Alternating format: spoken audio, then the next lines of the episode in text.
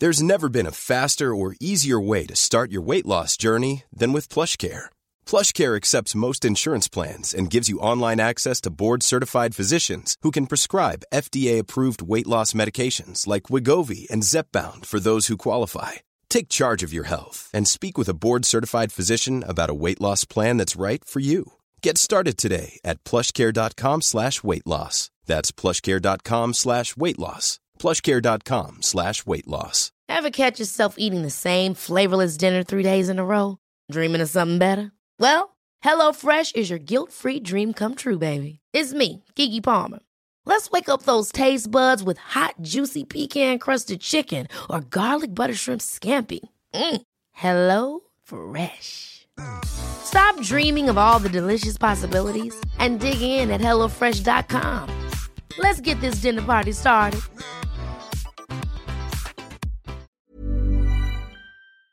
Investpodden. Du lyssnar på Investpodden med Ronja och Ted och idag i studion har vi med oss Leni Ekendal och vi ska prata om im- Impact Investing och Hand in Hand som det heter. Välkommen hit Leni. Tack. Kul att du är här.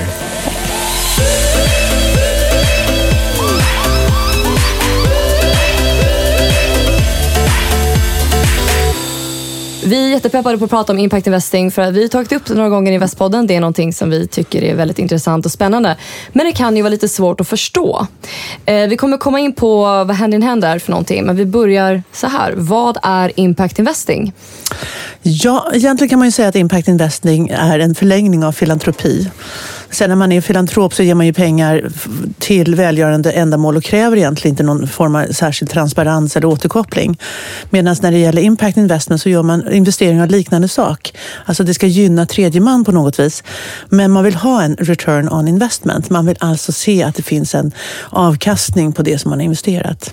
Och då menar vi avkastning i form av pengar tillbaka till mig Exakt. eller avkastning till någon annan? Nej, helst egentligen. Re- Ren impact investment är eh, avkastning tillbaks till mig som investerare. Att jag förflyttar mig från att vara en donator, att jag ger pengar till någonting, till att faktiskt investera i ett projekt som jag tror på. Och många gånger är det ju så att, att folk som har länge kanske varit filantroper och gett pengar till organisationer utan att få egentligen någon särskild eller direkt eller tydlig återkoppling tröttnar på det och säger att ja, men jag vill veta vem pengarna går någonstans och därför så kräver jag någon form av redovisning. Och är den monetär så blir ju den den mest tydliga varianten på hur jag, att mina pengar verkligen gör nytta. Men går det att få någon avkastning verkligen?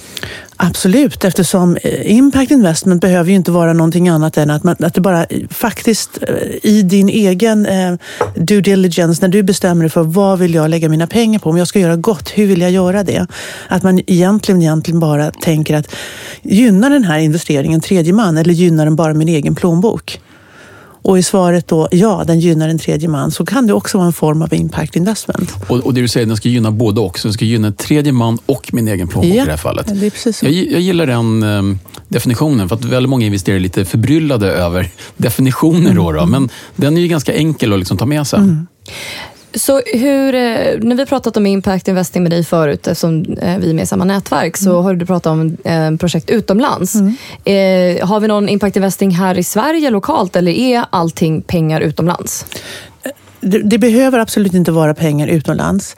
Jag tror att i tidernas begynnelse, när det här började, eh, framförallt England, USA, New York som center, eh, så var, handlade det väldigt mycket om faktiskt individer som hade varit stora filantroper, gett mycket pengar till olika organisationer, som då beslutade sig för att nej, men det här går inte. Och då börjar man istället leta efter projekt där det faktiskt visade sig att, att när man satsar på entreprenörskap i tredje världen så fick man sen när den personen började tjäna pengar tillbaks någonting. Och det kunde vara en liten, liten summa. Sen har det utvecklat sig till att bli större projekt, större investeringar och eh, mer lönsamhet. Men eh, impact investment kan också vara det i det lilla. Att man stöttar, det finns en organisation som heter kiva.org där man går in och ger lån till eh, någon och får tillbaks som har en väldigt fin eh, credit för det. Och det kan vara små, små pengar. Det kan handla om hundralappar. Och, och, men man får tillbaks med en liten ränta sina pengar.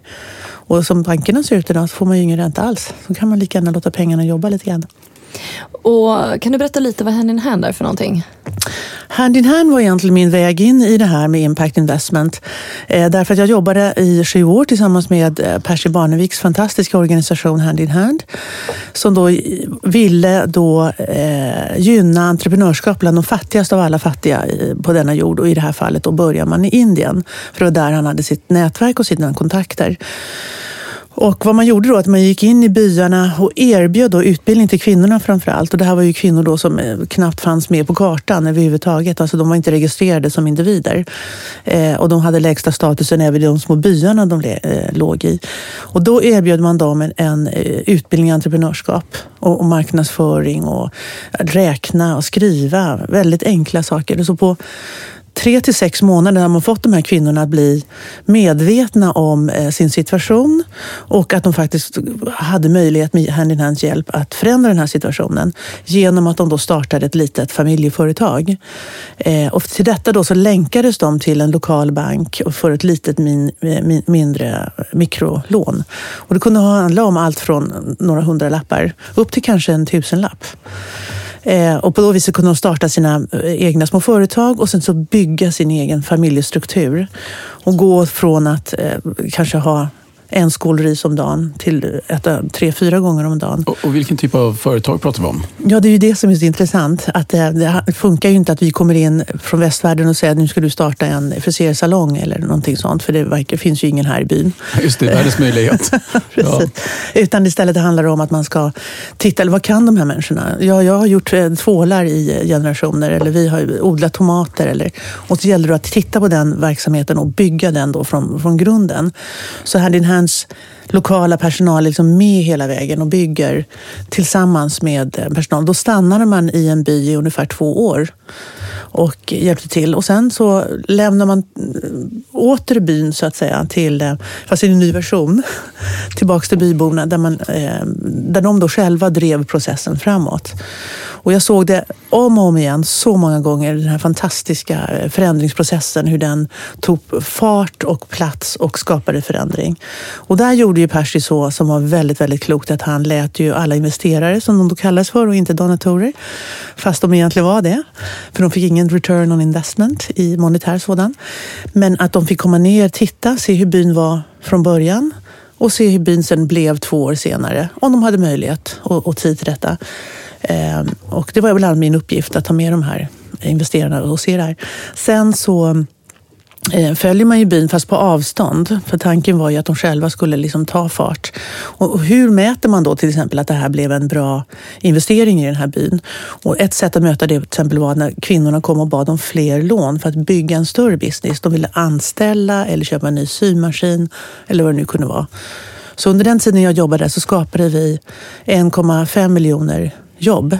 1,5 miljoner jobb, ja, det är, det är fantastiskt. helt otroligt. Ja, det är fantastiskt. Precis. Och, och, det här var ju siffror och redovisning som eh, investerarna fick då. Eh, eftersom Percy kommer från, Percy Barnevik då kommer från eh, den, den finansiella världen så visste han ju hur redovisar man de här siffrorna.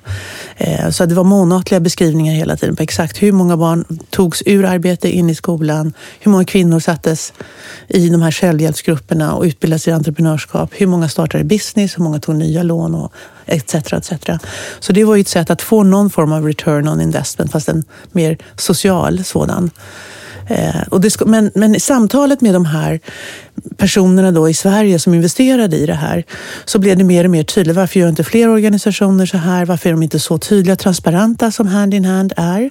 Och eh, nu när de tjänar pengar så skulle de ju egentligen kunna bli självförsörjande och gå hela vägen till att faktiskt betala tillbaka lånen också. För samtidigt så byggdes ju eh, organisationer som typ Kiva upp där man då kunde låna eh, för att också faktiskt betala tillbaka sina lån. Eh, och det gjorde ju de här kvinnorna också, men de betalade till den lokala banken, själva lånet de hade gjort, men inte själv på sen businessen som de byggde upp. Eh, och det skulle ju kunna vara en utveckling för Hand att, att ta den vidare. Just den biten att få fler organisationer att arbeta för att slippa bidragsberoendet och gå till att bli självförsörjande är möjligt i många fall. Men eh, få organisationer jobbar på det viset. Det finns en i Sverige. Men om man vill engagera sig som investerare då mm. i en organisation som Hand in Hand, vilket typ av kapital behöver man ha för att göra en sån här grej som du säger, åka över eh, och vara engagerad på det sättet? Ja, eh, om man ska göra den här fullständigt kompletta eh, investeringen och där man verkligen vill, vill eh, vara delaktig, då är det ju många som via sitt företag kanske gör det här. Och då kostar det en ganska stor summa pengar. Då kostar det en kvarts miljon ungefär att stötta en by under två år. Och sen får man lägga till resan själv, då, för man kan ju inte belasta organisationen med kostnader.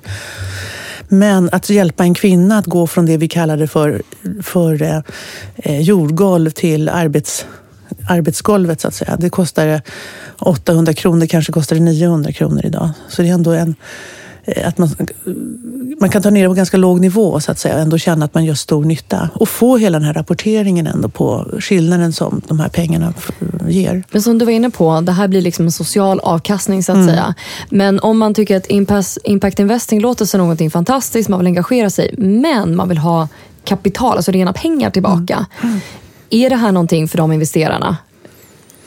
Eh, nej, det är det ju inte då. Utan för här, än så länge i alla fall så är inte det vad Hand in Hand gör. Men de kan jag tycka kickstartade liksom den här idén och processen hos många individer i Sverige och i andra länder. De finns ju i fyra olika länder. Ehm, så att ehm, dialogen kom liksom igång också med investerarna eller med donatorerna då, om vi ska särskilja dem. Ehm, vilket på ett väldigt, väldigt spännande sätt. Och då, där vill jag ge Percy en eloge för att han verkligen har förflyttat There's never been a faster or easier way to start your weight loss journey than with PlushCare.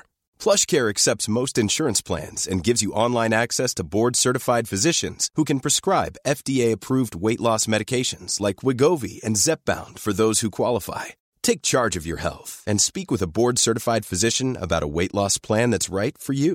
Get started today at plushcare.com slash weight loss. That's plushcare.com slash weight loss. plushcare.com slash weight loss. Ever catch yourself eating the same flavorless dinner three days in a row? Dreaming of something better? Well, HelloFresh is your guilt-free dream come true, baby. It's me, Gigi Palmer.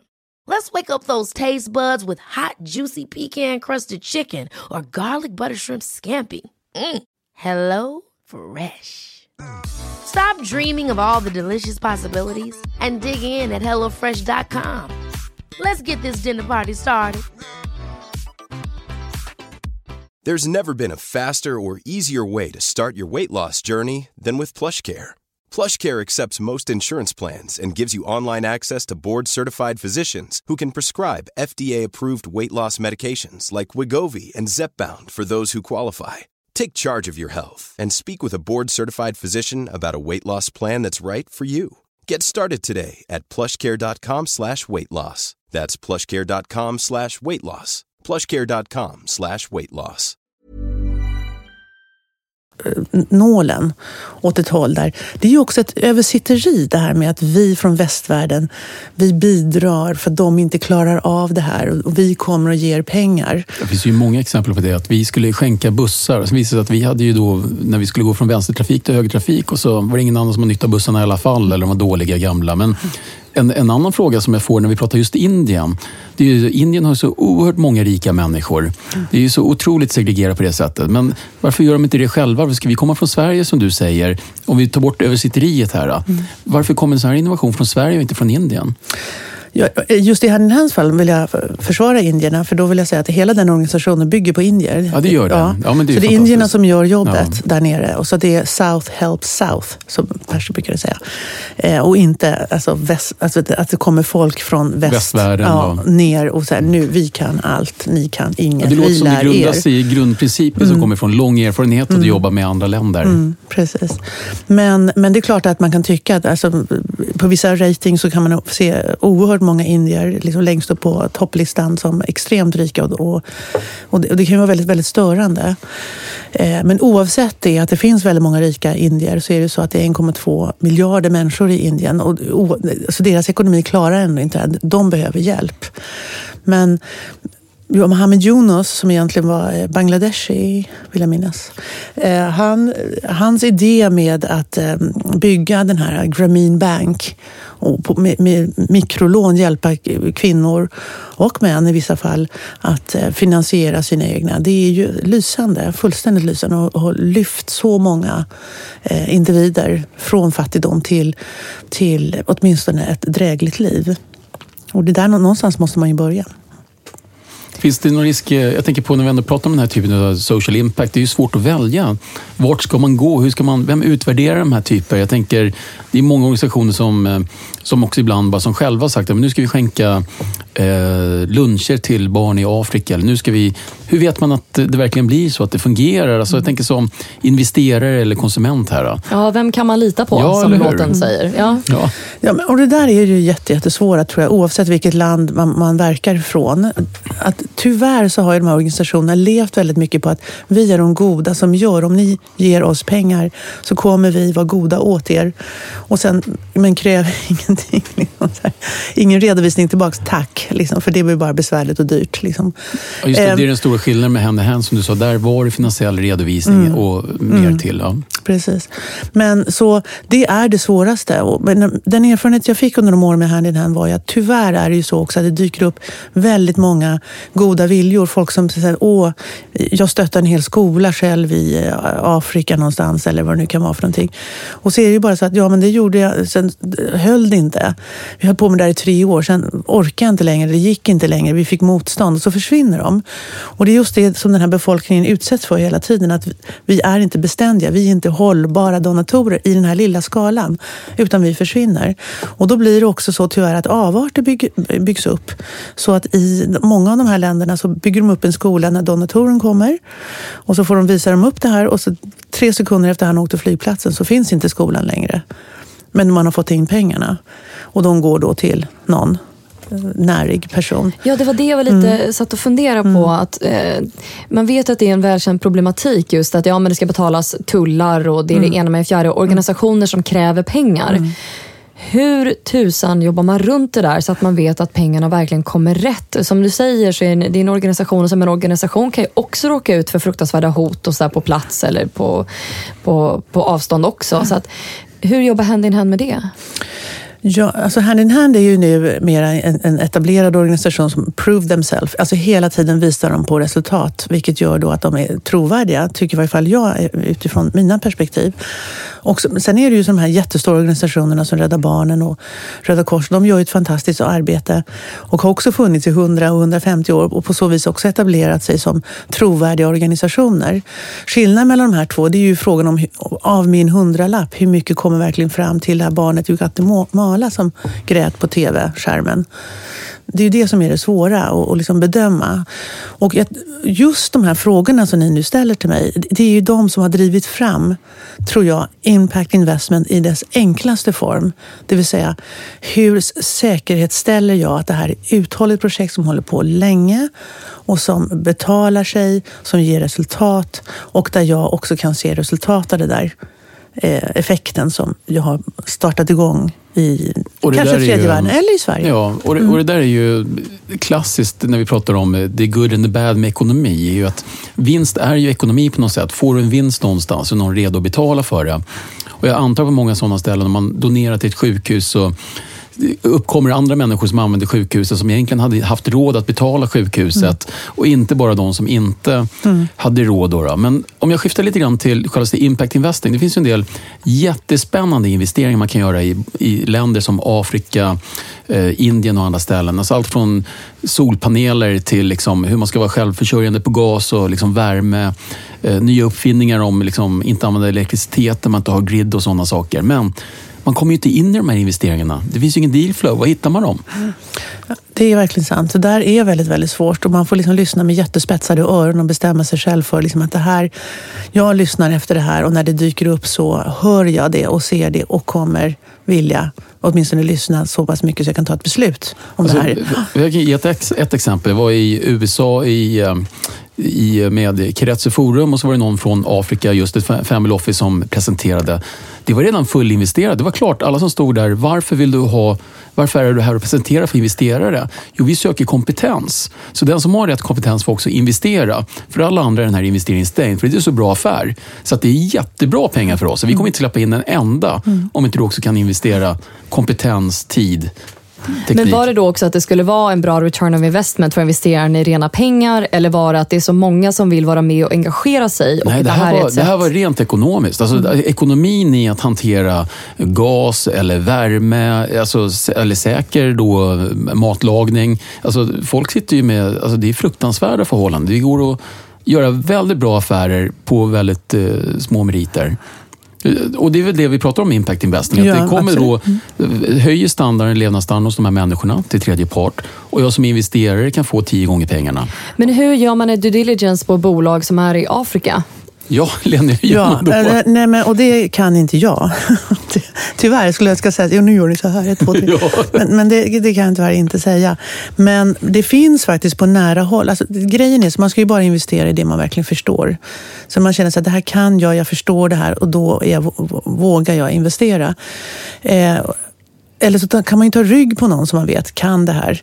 Om man lyssnar och följer olika eh, investerare. Och, och, sen finns det ju fonder idag. Alltså Blackrock. Det eh, finns flera olika eh, stora fondförvaltare som har specialiserat sig på just det här med impact investment. Och då får man investera i den fonden och, och, lita på att de placerar mina pengar på ett rätt sätt. Och just Blackrock, som jag tycker är ett bra exempel, är också en organisation som eh, vänder sig till den lilla investeraren. Alltså man måste inte ha flera miljoner för att kvalificera sig för att investera i deras fonder, utan även med små medel. Och de finns ju. Mm. Och någonstans får man liksom börja börja? Var börjar man någonstans? Men sen kan man ju börja genom att till exempel gå in i ett, ett nätverk som till exempel Keiretsu och sitta och lyssna på eh, red, alltså startups. Och vad har de för affärsidé? Vad är det de vill uppnå för någonting? Och vad, vad vill de göra? Och det är ju hög risk naturligtvis om man går in så tidigt i ett bolag. Men det är ju den känslan ändå att jag trodde på det här för att jag kände för den här affärsidén och jag sätter in en för mig lagom stor summa pengar. Eh, kanske ge samma, samma tillfredsställelse som att gå och ge motsvarande summa till Rädda Barnen och, sånt och inte veta var de kommer någonstans exakt. Om jag är en sån typ. Jag vill ha redovisningen. Jag vill veta och förstå var jag satsar mina pengar någonstans. Men, men det här har inget 90-konto då? Liksom? Nej, Impact Investment har ju aldrig 90-konto. Nej, precis. Och det för 90-konto vet man ju kontrollerat. Mm. Så det här blir ändå en business som man själv måste göra sin due diligence på och titta och mm. granska. Hur funkar Hur ser det ut?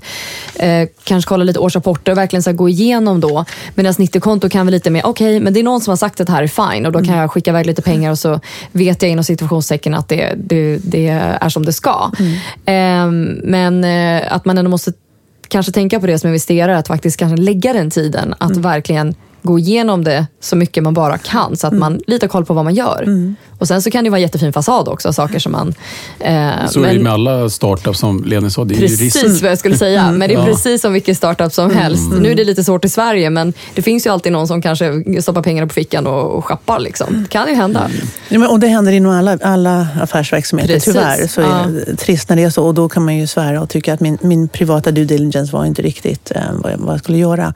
Det här är ju bara liksom, egentligen att, att bli en impact investor handlar ju egentligen bara om att sätta upp kanske ytterligare ett kriterium för sig själv. Att förutom att jag tycker om att investera i någon medtech eller någonting sånt så vill jag dessutom också att det ska vara en produkt eller en affärsidé som, som kan direkt generera någonting för tredje man. Och det kan ju vara i cancerforskning eller någon ny produkt. Eh, ja, det var det jag tänkte ja. fråga. Mm. Men blir inte då till exempel medtech, blir inte det lite impact investing? Om någon Absolut fram kan det vara det. En teknik eller medicin eller någonting som gör att någon lever. Alltså, ja, exakt. För mig kan ju det vara... Överlever heter det, ja. Jo, men man måste väl bestämma inriktningen. Vi har ju pratat om det här äh, vid tillfällen och det är ju helt klart att äh, Medtech eller Life Science i olika delar, det, det påverkar ju tredje man på mm. ett positivt sätt. Mm. Och och, men om, man, man tänker sig en, en, en linje där filantropen står på, längst bort på ena änden och på andra änden så står den klassiska investeraren. Så tittar man ju på sin, och så säger att man har då 50 000 kronor som man ska investera i någonting. Då tittar man ju på sin investering helt olika filantropen tänker bara, vilken organisation litar jag på, vilken gör en bra jobb i ett land kanske som jag eh, känner någonting för. Medans, och den här personen som vill göra en rent kapitalistisk värdering, så att säga. Alltså hur mycket, tittar ju på kursvärden och liksom upp och nedgång och tror jag på ledningen och så vidare. Så man gör lite olika värderingar. Men sen så finns det ett helt spann däremellan. Där man själv egentligen kan lägga, sig upp, lägga upp liksom kriterierna för hur vill jag att min investering ska se ut. Om man då säger till sig själv att jag vill, eh, förutom att jag vill vara säker på att de följer de regelverk som är internationella, kanske den här så kallade ESG, FN ju, ja. ja, som FN har kommit ut med och som kallas för Global Impact och ESG-regler, alltså Environmental, Governmental and Social Rules, som många företag idag måste ta ställning till egentligen, fast det inte är lagstadgat, utan det är som en rekommendation. Eh, för mig kanske det räcker att de kriterierna är uppfyllda, men för en annan kanske det är så, nej men jag vill dessutom att det ska vara medtech, eller att det ska vara cancer, eller att det ska vara vad det nu kan vara för någonting. Men övergripande så finns det här, det ska gynna inte bara min egen plånbok utan också tredje man. Men många av de här Mm. bolagen presenterar sig inte att de säger det här är impact investment. Nej, det gör man. Alltså, de här klassiska börsbolagen som ändå håller på att rätta upp sig i ledet, de har ju haft en affärsidé. Som jag tror, om man tar Hennes Mauritz som exempel, som hade så här, eh, trendigaste mode till bästa pris till exempel, har sen fått lägga till på ett hållbart vis.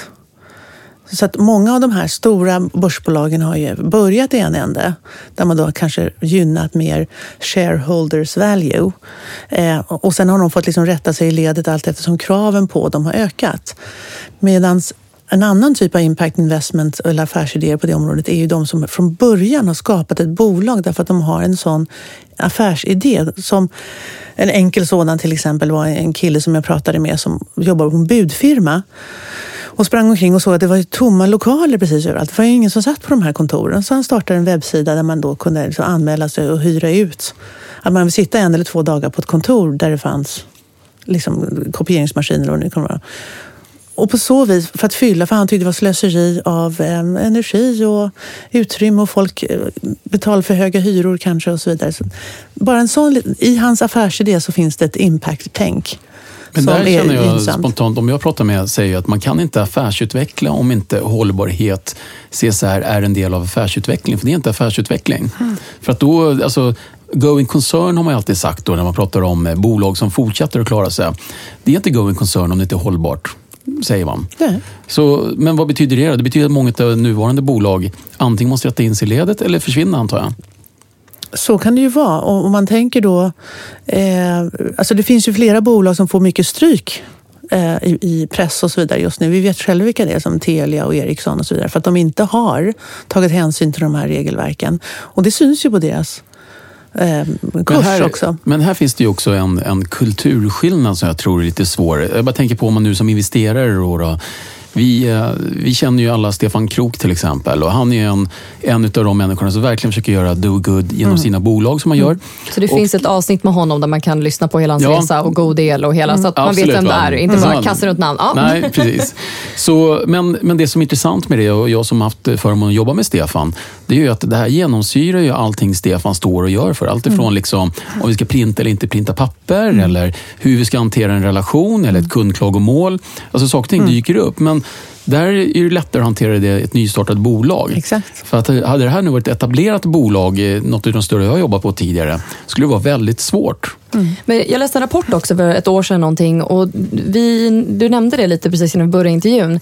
Att millennials eh, är väldigt medvetna om hållbarhet. Eh, jag fick den här frågan för några veckor sedan när jag var med i en eh, panel och sa, men skulle du investera i någonting som inte är hållbart? Och sa, nej, men, nej, för att jag, jag tänker inte ens så, utan att, att det är hållbart. Det är lite som så här, ja det är ett bolag och det ska vara hållbart, det är bara punkt slut. Alltså, någonting annat finns inte. Eh, medan den äldre generationen fortfarande hellre investerar efter kapitalvinst, medan millennials är med, eh, tar hellre en mindre vinst i rena pengar, men man vet att det är ett hållbart bolag och som tar hänsyn till miljö och andra människor och så vidare. Så vi ser ju också en generationsskifte i hur man resonerar kring det här med hållbarhet, vilket jag tycker är fantastiskt. Eh, och många, som du sa, du nämnde H&M. Jag vet flera. Som, eh, om det är två t-shirtar att välja på, jag till exempel, jag väljer bara den som är liksom conscious. Och nu är inte den conscious hela vägen, alla som är insatta i det här och på riktigt. Men att det är åtminstone att göra ett statement. Att man vill liksom köpa det som är bättre produkter mm. och snällare mot hela mm. världen. Mm. så jag tycker det är fantastiskt kul också att höra att det är fler som vill engagera sig så mycket så att de vill få rapporter, de vill flyga dit och titta. Mm. Eh, än att, vi hade ju Per Holknekt i, i studion för ett tag sedan och han sa det, ja men man kan ju döva sitt dåliga samvete med att skänka lite pengar inför jul, så här, liksom till välgörenhet. Att det här är ju någonting annat. Det handlar inte om att döva, eller det kanske är dåligt samvete, vad vet jag, men, men det är inte den obligatoriska 500-lappen vid jul utan att det är verkligen ett engagemang och det känns som att vi verkligen engagerar oss på ett helt annat sätt. Bara kolla på sopsortering, vad som hänt. Jämför det Sverige och andra länder. Alltså, vi har ju någonting fantastiskt som händer där just nu. Mm. Mm. Så det är men, därför det är kul att höra nästa steg. Mm. Ja, men jag kan också tycka när man investerar, man brinner ju för olika saker.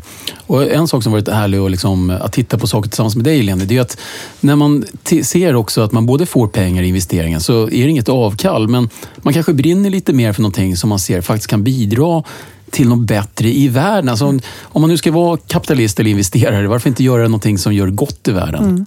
Mm. Ja, man kan vara både kapitalist och investerare. Ja, eller hur?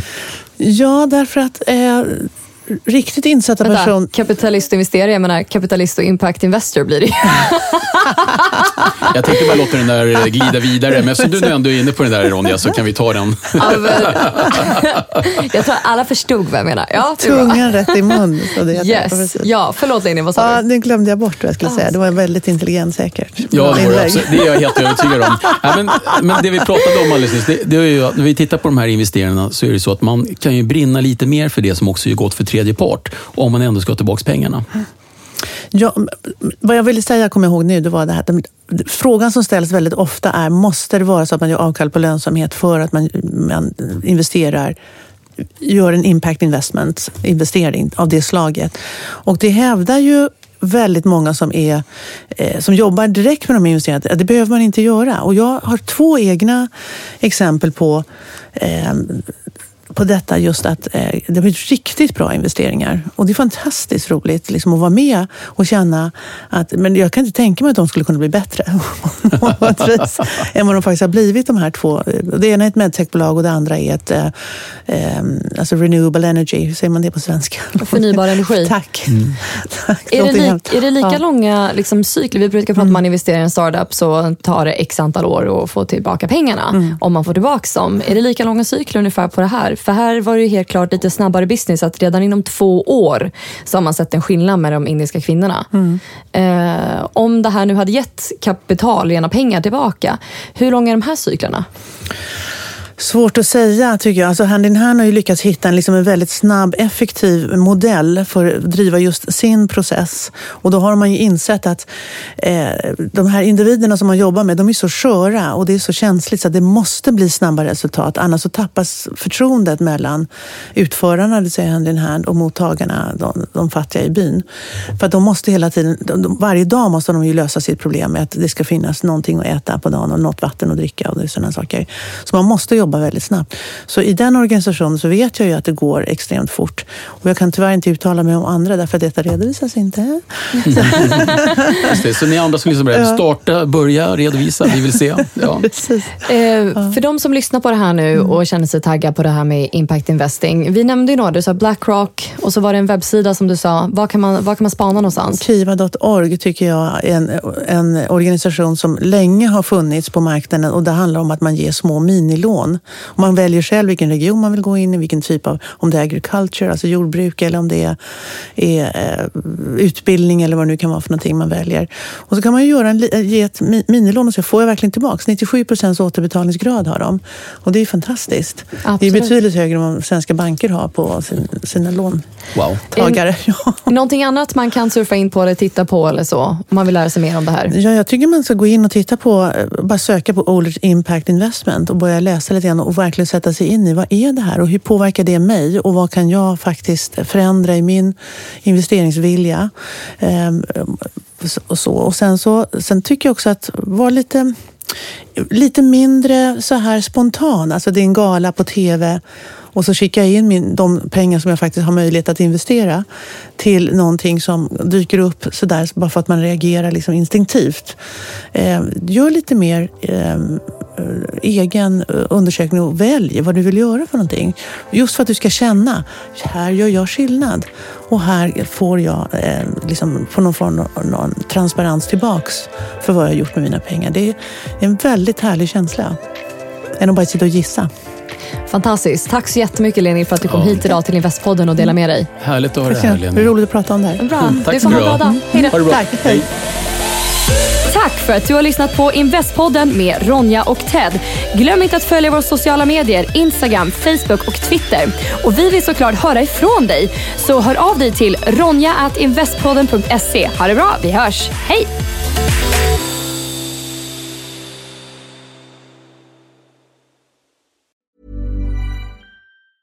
Have catch yourself eating the same flavorless dinner three days in a row? Dreaming of something better? Well, HelloFresh is your guilt-free dream come true, baby. It's me, Kiki Palmer.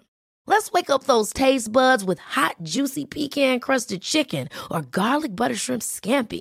Mm. Hello Fresh. Stop dreaming of all the delicious possibilities and dig in at HelloFresh.com. Let's get this dinner party started. When you need mealtime inspiration, it's worth shopping Kroger, where you'll find over 30,000 mouthwatering choices that excite your inner foodie. And no matter what tasty choice you make, you'll enjoy our everyday low prices, plus extra ways to save, like digital coupons worth over $600 each week. You can also save up to $1 off per gallon at the pump with fuel points. More savings and more inspiring flavors make shopping Kroger worth it every time. Kroger, fresh for everyone. Fuel restrictions apply.